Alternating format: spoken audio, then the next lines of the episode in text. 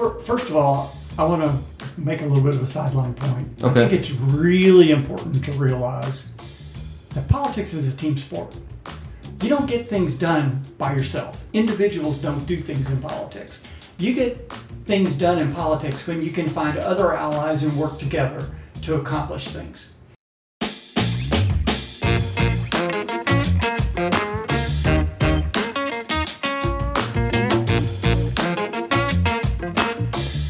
To Thinking on Lincoln, the podcast on 13th and Lincoln, talking about things on 23rd and Lincoln. I'm your host, Curtis Sheldon, joined as always with my co host, Ryan Haney, and our producer, Lindsay McSparron. What's up? There's Ryan. It's been a minute. it has been, yeah, we've been kind of gone for the summer, haven't we? Yes, vacations, small, uh, minor medical procedures. Minor. Uh, yeah. so uh, yeah, I wasn't uh, I wasn't really interested in doing a podcast from the lake uh, where I was with my family. You went to Yeah, I had a. Wyoming. Right. Also, St. Louis, yeah, it was a, kind of a full week for me. This first time I took a full week off of work since I've been here, I think. It was Nice. a good time, yeah. Yeah, I still haven't done the full week yet. Yeah. Uh, I left on Tuesday this last time around. And, Where did uh, y'all, what lake y'all go to? Eufaula. I went to Carlton Landing, spent some time there. Uh, love that spot. Great spot. Just it's just a cool atmosphere. Right. There's kind of a cult out there, right? That's what I've heard. I think you've told me about that. I don't think I told you it was a cult. Uh, you may have heard that, and I could see, I can maybe see where people might uh, think that if if it is a cult, it's a it's a cult in the best sense. Okay. I, I don't know if that makes any A sense. cult of happiness. I I do think we should say that we do have a plan going forward to make this a podcast every other week. So for We do. those for for anyone who is like frustrated that you know they're just eagerly waiting by their phone, waiting for a notification that there's a new episode of Thinking on Lincoln. The goal is to have a podcast every other week. Right. We failed you this summer Yes. with our with And our selfish of in the vacation plans a little bit, yeah. But now that we're back, we're gonna be back. Yeah, twice a month, every other Wednesday. Every, we're gonna be recording every other Wednesday. three times a month. Perhaps, I think, Sep- I think September might be three times a month. Oh, there you go, bonus month. Yeah, could be. Um, so yeah, I I think that that'll be good. Today we have an awesome guest. We do, yeah. Dr. Our very own Dr. Farmer. Yeah, Dr. Rick Farmer. Uh, for those who don't know, and, and we, we talked about this a little bit on the pod, Dr. Farmer is a is is my roommate here at OCPA, and just a he's forgotten more about political science than I will ever know, and I think I think based on the conversation we just had, everyone who listens to the podcast is really going to enjoy what he has to say, both about um, about term limits, about um, uh, his idea of this this legislative football. He took that metaphor pretty far, didn't he? Yeah, he did. Yeah, it's very well. It's very well. I mean, we'll, we'll link it to the sideline issu's Right, team yeah. sport. I mean, it went even It's all further than. I thought it It makes it easy for people like me who are just drowning in sports metaphors most of the time. That's right. Yeah, absolutely. Uh, and then he talks a little about the Fierce Fellowship, which um, if you live in Tulsa and you uh, you are or know a young a young person, whether they're in college or sort of getting started in their career, and they want to learn more about the American founding and uh, conservative ideas, you should encourage them to apply. We're going to put that in the show notes. Yeah. Um, I think both of us have done it, and we can attest to we how have- much you can learn. Lindsay. And it, that's right. All three of us, yeah, gone through it. Yeah, it's a good so- time. You learn a lot for sure. You meet a lot of very cool people. So, Definitely, definitely. And there's a stipend for there those is, that may yeah. be interested. Okay, well, uh, with with that, you want to, you want to get to the interview with Dr. Farmer? Yeah, let's do it. All right. Hope y'all enjoy. All right, we're joined by our good friend, colleague, and my office roommate, Dr. Rick Farmer. How are you, Rick? Who knew you had a roommate? Oh, I have two roommates. Do they both know about that? Yeah, well, th- we- we're all in there together. Oh, that's right. Me- I, I always me, forget Rick, about George. intern, I never see George very often. Me and him don't cross paths. Yeah, so Rick, Rick, uh, Rick is the dean of the Fierce Fellowship Program, and also usually oversees our interns. So this this time around, the interns in our office. So, being dean of the Fierce Fellowship gets you one intern who has to share an office with the two of us. Yes. Yeah, we call it the man cave. For for those who don't know, it's the man cave. Um, well, well, Rick, we're super happy to have you on the podcast today. Um, you are probably, I mean, even though Curtis and I have this really popular, awesome podcast, I think you're more famous than us. So you almost need no introduction. Everywhere I go, in Oklahoma State politics, I mention I work at OCPA. People say, "Oh, do you know Rick Farmer?" And I tell them that not only do I know you, but that we're roommates and best friends. Uh, so, how long you been with OCPA? Uh, about two years. Okay, and you have um, you, you went to OU for your PhD in poli sci, Political science PhD at OU. Yes. and then uh, taught for a while. Uh, I had an opportunity to teach at the University of Akron, which is in Ohio. Yep. and I was up there for seven years, just long enough to earn tenure. And then a job opening came back in Oklahoma, and I left a job I could never be fired from to take a job that I could be fired from at the drop of a hat. Yeah, that seems uh that's the most Rick Farmer thing ever. And so you came back uh, to work for the House, the Oklahoma State House, is that right? Came back to help manage some of the staff at the House of Representatives, and I was the director of committee staff. So I oversaw the research people. That was my main function was to oversee the research people. But I was also assigned the bill drafting staff, and I was assigned the budgeting staff. And this was right about the time that the Oklahoma legislature went from uh, when when the the parties switched the majority. I don't know if that's the best way to say it, but is that right? Yes, so the Republicans took the majority in 2004 election, and In both in both chambers or just the no, House? in the House. Okay. And and then a number of the staff people who were part of the nonpartisan staff, but they were basically there at the behest of the Democrats. Um, many of them found other jobs and left, and so there were a number of openings that needed to be filled, and I took the place of a. Um, my predecessor was also um, OU PhD in political science. Really? Okay, very cool. So uh, so this was you came back in two thousand four. Yes. Is that right? Came, Okay. um, came back at Christmas 2004 to go to work in 2005. And at that time, the funny, th- I think a lot of people that I meet that know who you are worked with you around that time. Yes. It seems like, I mean, Jonathan Small, CEO of OCPA, was in the house at Yes. that time, right? Jonathan was at the Office of State Finance, which is in the governor's office. Oh, okay, I see. Um, that was Governor Brad Henry. And so Jonathan was sort of looking for an opportunity to escape that Democratic office and go to work for some Republicans. And so he came over and And this is the first time that opportunity has really pre- presented itself. Well, Republicans had had control of the governor's office off and on, but they Right. had not had control of either chamber of the legislature since 1922. So that was the first, and, and technically it's a nonpartisan staff, but so was the staff in the governor's office that Jonathan was working for was also technically a nonpartisan staff. The idea, sorry to interrupt, that idea that for someone who's maybe a little bit younger than the two joining me on the podcast here, the idea that Oklahoma legislature was essentially left for that long, I think is so surprising to so many people who aren't really in the know. That's always just fascinating for people like me to hear. At, the time that Oklahoma became a state, uh, Republicans were doing pretty well. But at statehood, the Democrats really took control, and Republicans never controlled the House or the Senate, except in the 1920 election, they won a majority in the House for that one two year period. And that was the only time. And th- they were mostly conservative Democrats, though. Some folks that we would have in the past called Dixiecrats. So basically, Southerners who had migrated into Oklahoma who were conservative Democrats. And the real battles at the legislature were more urban rural than they were Republican Democrat because there just weren't very many Republicans. But by the time I was actively involved in politics in the late 70s, early 80s, the Democrats controlled two thirds of the Senate and three fourths of the House.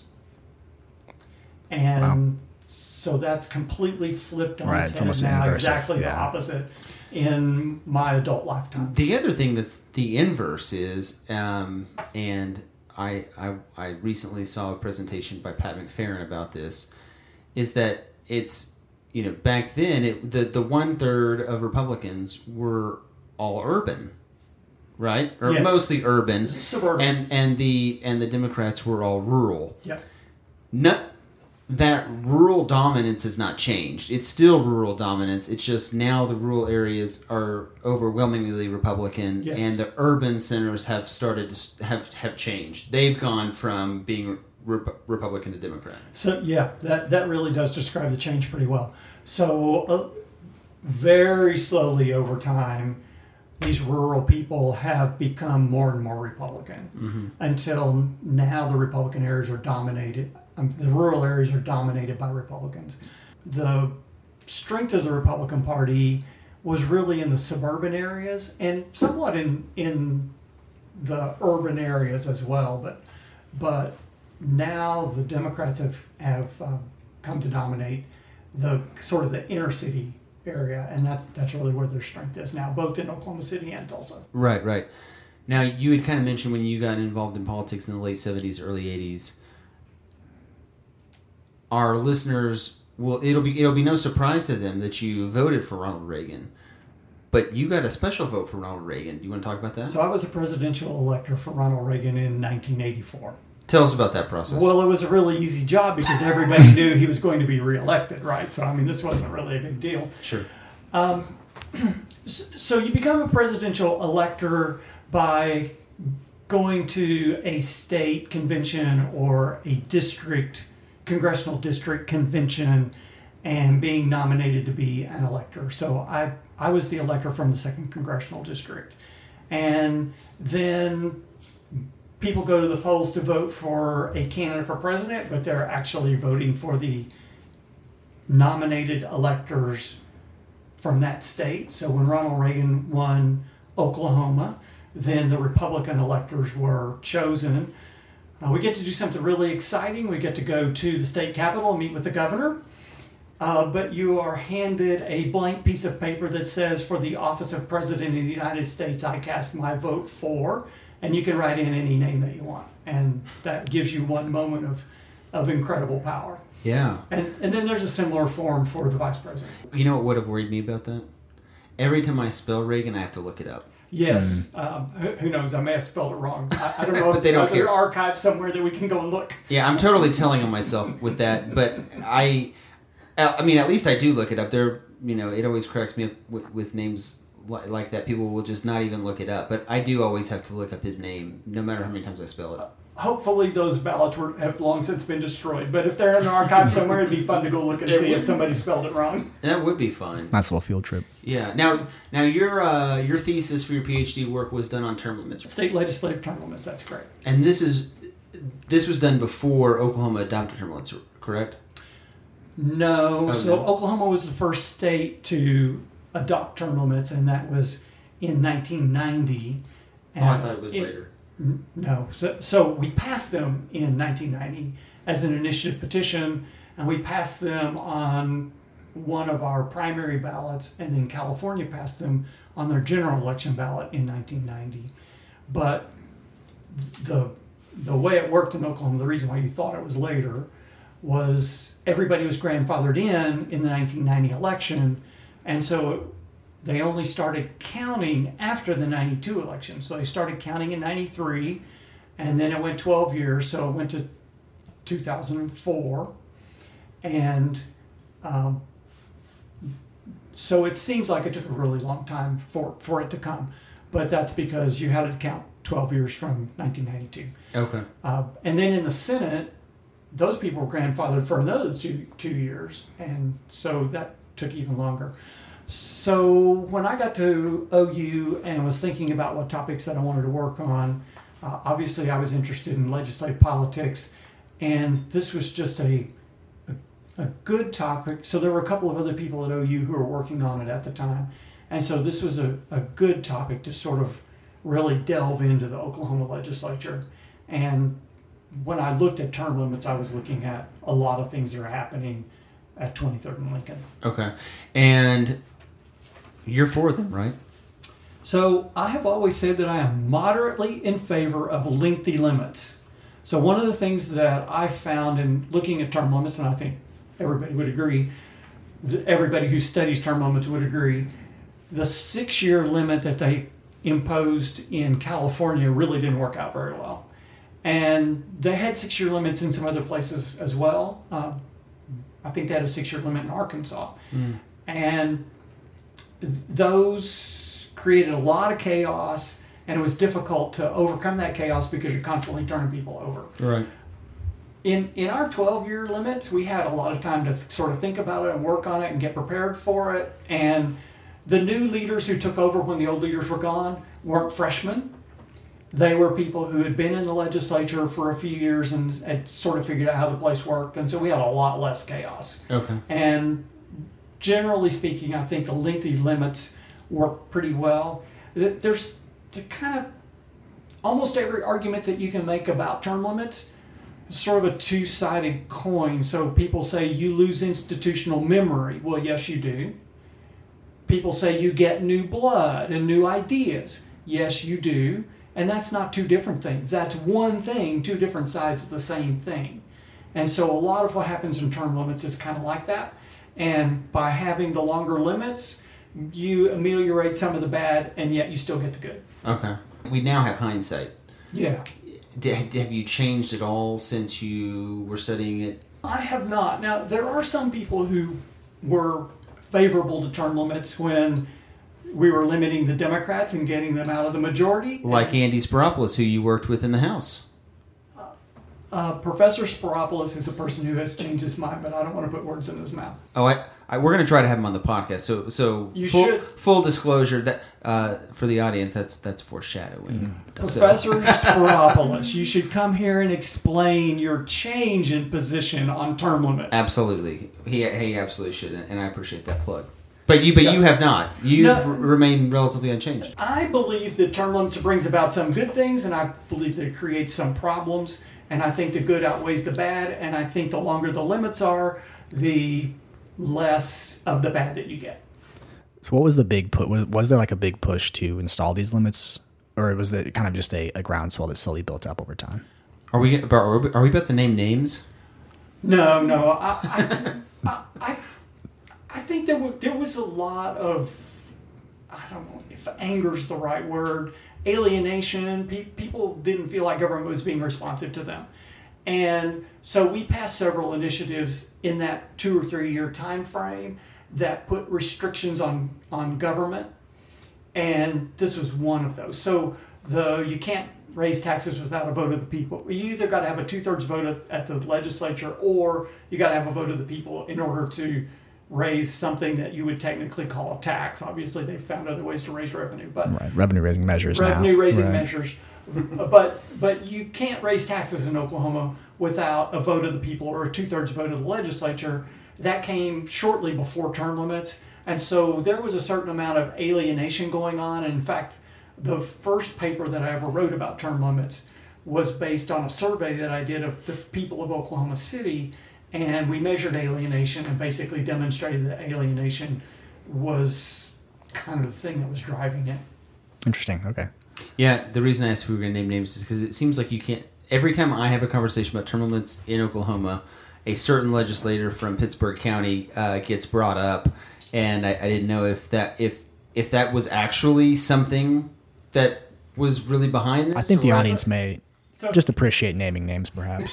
so, so it's it's really interesting because um, everybody said the term limits came about because of Gene Stipe, Senator Yes. Stipe, and Senator Stipe had uh, served in the legislature like fifty something years, and so he's sort of the poster child, the symbol for term limits. But in my survey of the people of Oklahoma City, I specifically asked them about Senator Stipe, and like most politicians, he didn't have that much name ID. People could Ah. not have voted for term limits because they want to get rid of Gene Stipe because they didn't even know who he was. Okay, well, that, I'm glad we talked about this. So I, I could not statistically demonstrate that he was the reason, but I could statistically demonstrate that alienation was the reason. By the way, I never published that paper, and I regret that. I should have published that paper.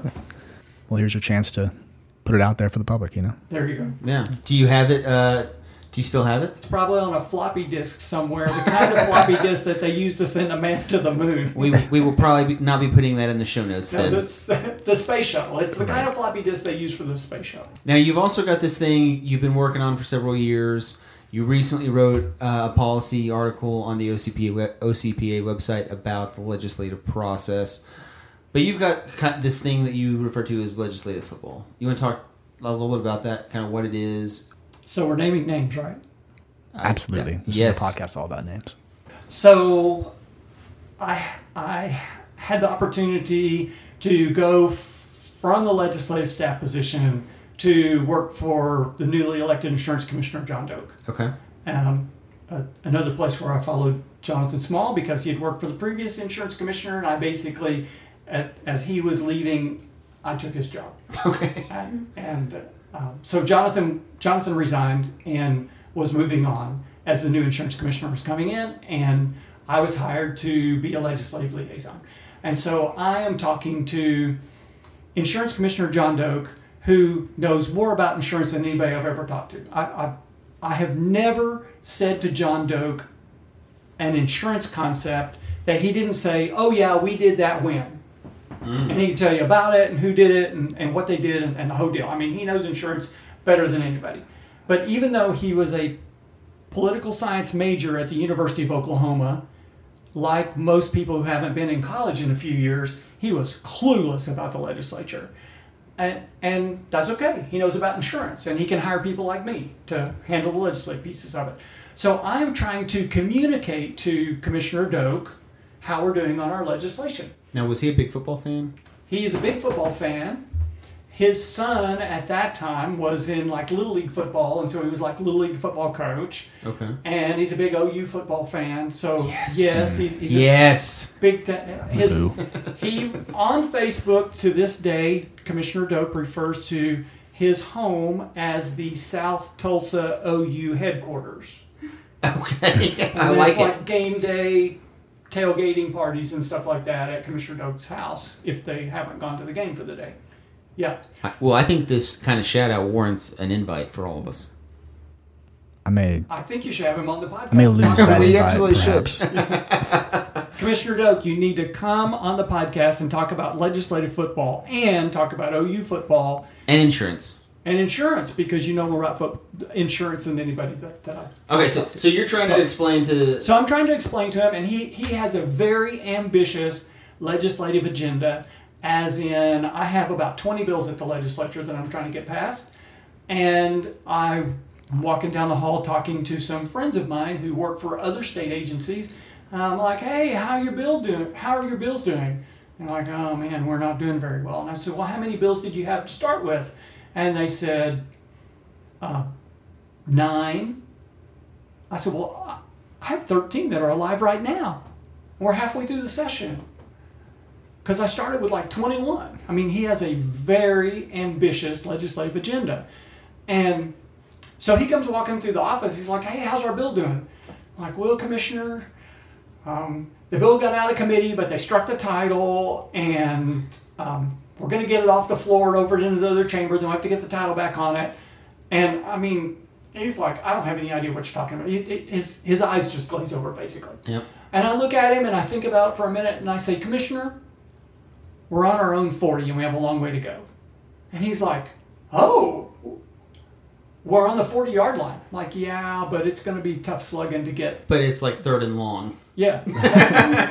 he gets it. He, he's like, Oh, that's wonderful. And so after a few weeks of communicating with him like that and kind of thinking about it, it, it, it sort of gelled in my head that it would actually work if you mapped it out on a football field. And I sat down on a Saturday morning, and in about two hours, I had mapped it out. And, and so I could say it's on the 45 yard line, the 50, it's on the 30, you know, where, wherever it is. And from then on, that became part of our communication process and I actually put it in. We had internal memos that we were sending around to the senior staff about how we were doing, and I put it right on there. And we had things that we sent out to uh, sort of like a personnel newsletter, and I put it right in there. Our bills on the 30 yard line. Okay, so the, for the folks that have, it's been a while since they've watched Schoolhouse Rock. Um, without getting into things like you know conference committees and stuff like that, um, can you kind of break down for for the people who are listening to the podcast kind of what legislative football looks like? Like if you're starting out around the, the 20, right? It's kind of what you started well, at, the 20 yard line. So, I don't think in this one you do start on the 20. Oh, you start on the 20? So, so here's a really big problem. Right after I wrote, drew up the map and got the whole thing all organized, then the NCAA decided you can start at the 25. Right. You've screwed up my whole deal. okay. This is for the old school touchback rules, no longer. Okay. Yeah, yeah.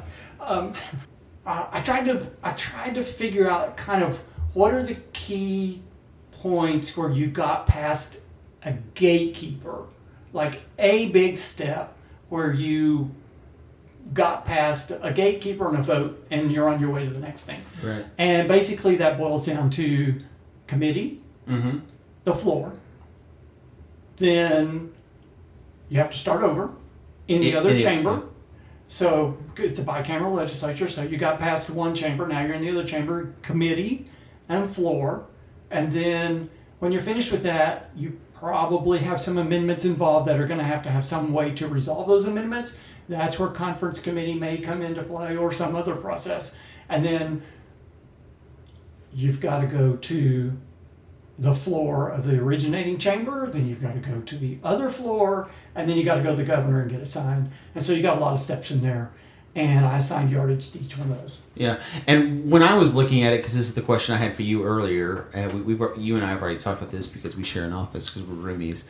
Um, I think one of the things that, that I think made sense after I thought about it, but I think kind of surprised me as I looked at it was that you gave uh, like it was like a ten yard advancement if you got it through a committee, which you know for those who don't know, like a committee is made up of you know a dozen or so legislators, um, and and you know each legislator is in a you know four, five, six committees. Um, but getting it through the committee was actually a a, a a bigger gain on the field than getting it through like a floor vote. So there's two reasons for that, and we're going to put this a link to this in the show notes, right? Yes, we can do that. So people can go and actually read it for themselves. But there's there's two reasons for that. One is because getting it out of committee is the biggest deal. So I did some recent research on the uh, bills that that got signed by the governor in three recent sessions. I had to do odd sessions. It has something to do with the way the legislature keeps statistics. So I have the last three odd numbered sessions. I got 21, 19, and 17. Okay. 75% of the bills introduced into the House do not get out of the first committee. Wow. So that's part of why I signed it extra yardage, is because it's a big deal. Right. The second reason why I signed it extra yardage is because I needed some space in case a bill was double assigned. I could give it another five yards. Right. And So so, double it would be like if it goes to say budget committee. a, a budget committee on top of another committee that's more like topical. So it, could be assigned to a substantive committee. Well, actually, at the time when I wrote it, what was, what was most likely to happen was it get assigned to the budget committee, who would then assign it to a subcommittee. Okay. And so you got to get the subcommittee chairman to put it on an agenda, and then you got to get it voted out, and then you got to get the full committee chairman to put it on an agenda, and you got to get it voted out. And so you got like four things there that I have to capture in the same amount of yardage as if it didn't go to the budget committee. right. And so it ended up being 15 yards if you got it out of committee. But I, I did, so that was two extra steps that were stuck in there to make that work. But um, it's also a big deal. So for both of those reasons, that's why I did it. Right, and then and then I think your what your statistics show is once they get out of committee, like the floor vote is usually not a big issue. Like not very many bills die on the floor. So at the Oklahoma legislature, and actually, from from what I've looked at in other states, and I've not really studied extensively, but from what I've looked at in other states, it's basically true pretty much everywhere that very few bills die on a vote, get a no vote. That typically does not happen, Even in committee. even in committee. Mostly, what happens is that a chairman doesn't schedule the, the bill for a hearing. And so getting your bill scheduled for a committee hearing is like the biggest thing. You get it scheduled, it's very likely it's going to pass. And then once it passes, it goes. To, so now you had this big screening process where 75% of the bills are gone, only 25% of the bills are left. Goes to the floor leader's office. Does he want to schedule it for a hearing on the floor or not? There are a few bills that get left laying on the agenda on the floor, but not very many. They almost all get voted on, and very few of them fail. So there's a there's there's maybe I don't know 20 bills a session, maybe between 10 and 50 bills per session that are left on the floor agenda. Everything else that came out of committee got voted on and went to the other chamber. I was talking with somebody not too long ago who um, uh, is a progressive. They're progressive, right? And so we were, but we work on we work on some of the same issues and have some of this. We, we actually do have some some similar uh, goals, especially in the criminal justice uh, reform sphere. Um, and we were talking about how these a lot a lot of some of the Democrats get frustrated that they can't get a, they can't even get a hearing in committee, and part of that is because they're they're making such a fuss about bills in these committee meetings. They're, they're turning these committee meetings that might otherwise be a two hour committee meeting into a four hour committee meeting, fighting against bills that they know are going to pass. And this guy says to me, he's like, "Well, but that's like all that's all that they can do. Like all they can do is just raise a stink, you know, as much as they can." And so they can go back to their district and say, "Look, I fought it. I tried. I, Yes. I, I asked a bunch of questions. It still passed because the legislature is dominated by Republicans. And so my thought was, well, you should like if they're going to do that, they should just do that on the floor. You know, where pe- more people are watching for starters. I mean, like Yeah. the, you know, nobody really keeps an eye on these committee hearings. People actually do watch floor debates. Um, and so my thought was it would be better to do it on the floor. And that, that is still probably true given the fact that these, these bills are going to pass no matter what. But I suppose from a st- strategic standpoint, if you actually thought you had a chance, it might, it committee would probably be the better place to, to make that happen. Fir- First of all, I want to make a little bit of a sideline point. Okay. I think it's really important to realize that politics is a team sport. You don't get things done by yourself. Individuals don't do things in politics. You get things done in politics when you can find other allies and work together to accomplish things. And when you find other allies and you start working together to accomplish things in politics, we call that political parties.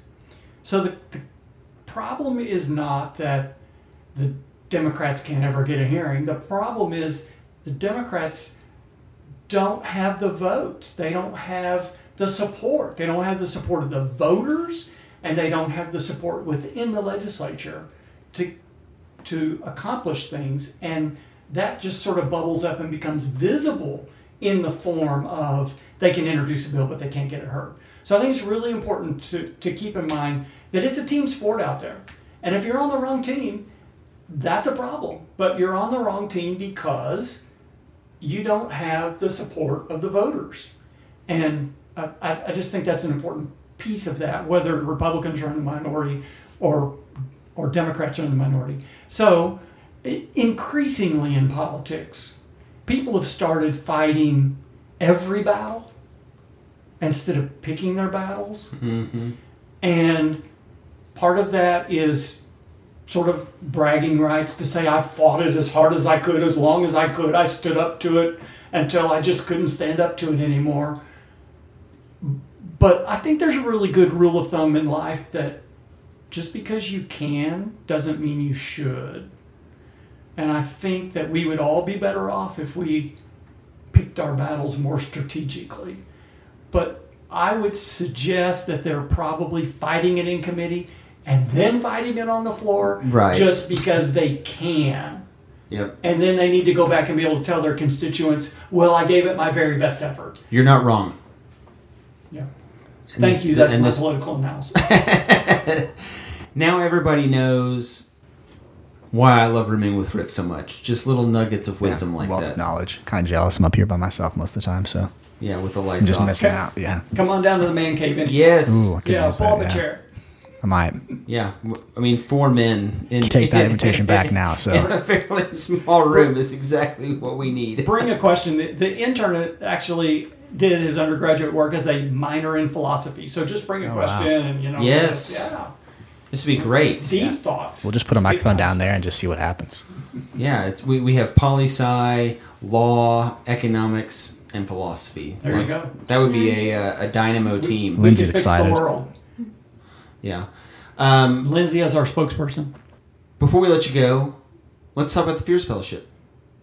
The J. Rufus Fierce Fellowship. So I was fortunate that OCPA contacted me, Jonathan contacted me, and said, We want to start a leadership program for young conservatives, and we'd like for you to come head it up. And so that's why I'm here, and I'm really happy to be doing it. And basically, we are trying to help young conservatives have a better foundation in why they're a conservative. And we want them to have that because they're going to face problems, issues, questions that we haven't even imagined yet that exist. So we want them to be grounded in the principles and the foundation so they have something to go back to in making these decisions. It doesn't do us any good to tell them, oh, you need to be against taxes or you need to be for smaller government or, or whatever the, the issue of the day is school choice, whatever it is. It doesn't do us any good to tell them this is what you need to be for. We need to tell them this is what it means to be a conservative. So when you face questions about artificial intelligence or colonization of Mars or whatever it is that we're going to be thinking about, if they have a firm foundation in what it means to be a conservative, they're going to make better decisions. And that's going to be better for all of us. And that's basically what this is about. Okay, so so tell me if I'm wrong. I, I tend to think of the the Fierce Fellowship for uh, maybe a young person who maybe they listen to Ben Shapiro, uh, but they've never they've never really read much philosophy or thought much about Magna Carta or Federalist Papers or the Declaration. Maybe they've read it, um, but they've never really thought much about it. Uh, the Fierce Fellowship sort of grounds them in that sort of of uh, I guess Western thought and, and sort of the Western tradition. Um, and then also is a great networking opportunity. Uh, It is a great networking opportunity, but I want to go back to you could call it the Western tradition, but let's just call it what it is the liberal democratic tradition okay. with a small L and a small d. So this is what our founding fathers what thought they were setting up was a republic in the tradition of with, with liberal democratic processes.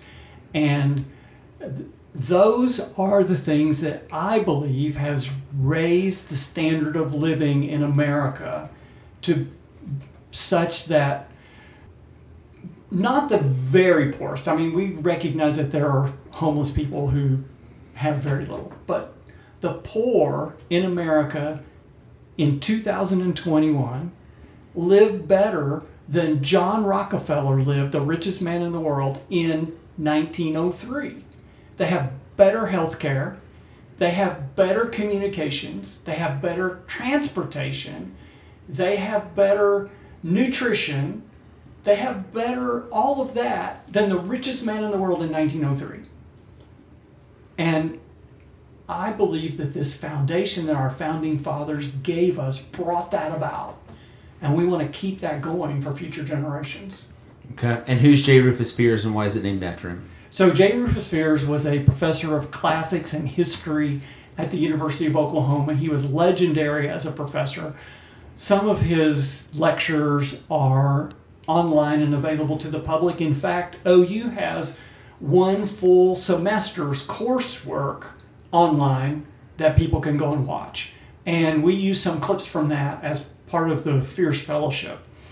Uh, it, he was also associated with OCPA. He he was had a position that was called a fellow here um, at OCPA and gave lectures for OCPA and, and for groups that we might send him to. Wrote columns for us and did some interview stuff.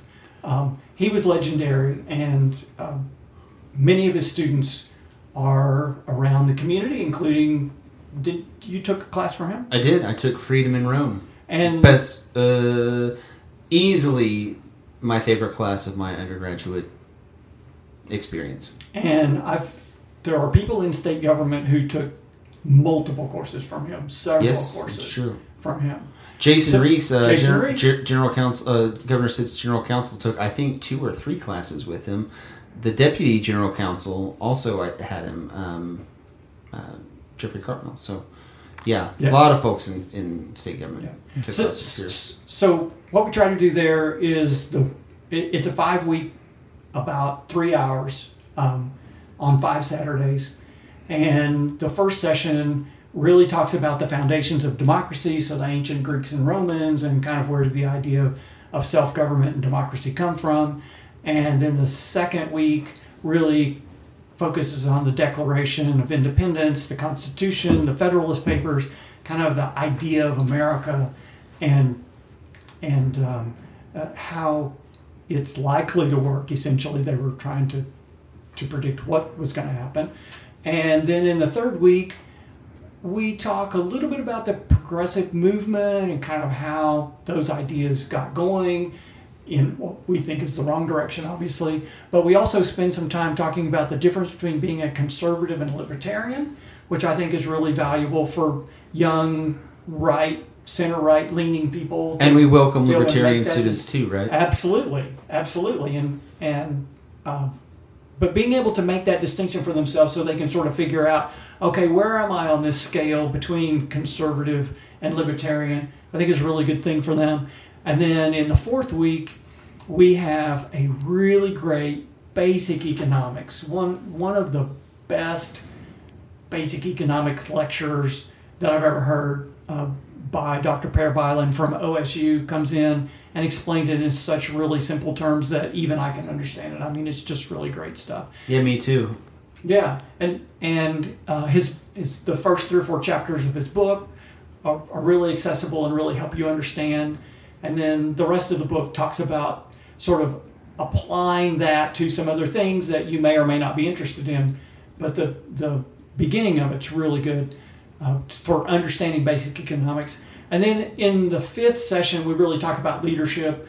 And the chairman of OCPA's board Larry Parman has written a book on leadership, and we give everybody a copy of his book, and he comes in and talks about that book, or, or talks about leadership from that perspective.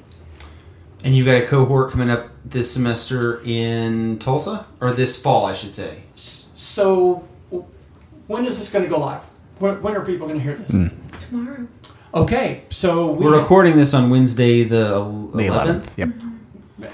and and it should be live within the next couple of days. Correct. So the on Monday is the deadline. Monday the thirteenth is the deadline for the Fierce Fellowship in Tulsa, and uh, it actually starts about a month later. But we have a group that's coming up in Tulsa, and we are looking for young people who want to learn about these things and aspiring leaders. And uh, that deadline is Monday, so hopefully they'll go to fiercefellowship.com and ask for an application, and we'll send them more information and send them an application, and we can put that in the show notes as well. Yep. Fiercefellowship.com.